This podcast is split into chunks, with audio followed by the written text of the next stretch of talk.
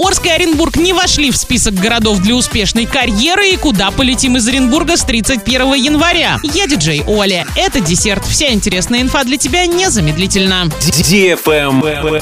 News. Большинство опрошенных жителей России считают Москву лучшим городом для успешной карьеры. При этом ни один из городов Оренбургской области в этот рейтинг не попал. Второе место занимает Санкт-Петербург. Екатеринбург и Казань указали 32 и 24% респондентов соответственно. И Свердловская область и Республика Татарстан по итогам прошлого года вошли в топ-10 регионов с наибольшим числом открытых за год вакансий. Карьерные возможности Сочи и Краснодара оценили 18 и 17% участников исследования. Еще 14% опрошенных отметили перспективы Новосибирска. Кроме того, в десятку рейтинга также вошли Калининград, Владивосток и Тюмень. В прошлом году эти города не входили в список самых привлекательных для построения успешной карьеры.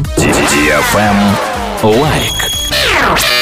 С 31 января авиакомпания Узбекистан Airways запустит прямые регулярные рейсы из Намангана в несколько российских городов, в том числе и Оренбург. Помимо бизнес и эконом-классов, на рейсах планируют ввести полный эконом-класс. Тарифы на такие перевозки будут ниже обычных на 20%. Из Намангана в Оренбург будут летать самолеты Airbus A320. Время в пути составит 3 часа 5 минут. Рейсы будут выполняться по понедельникам. На данный момент ближайшее число, на которое можно приобрести билет, это 7 февраля. Улететь из областного центра в Наманган можно чуть больше, чем за 10 тысяч рублей. Билет в обратном направлении стоит 13 тысяч. В скором времени авиакомпания приступит к увеличению количества подобных прямых рейсов из Ферганы. На этом все с новой порцией десерта специально для тебя. Буду уже очень скоро.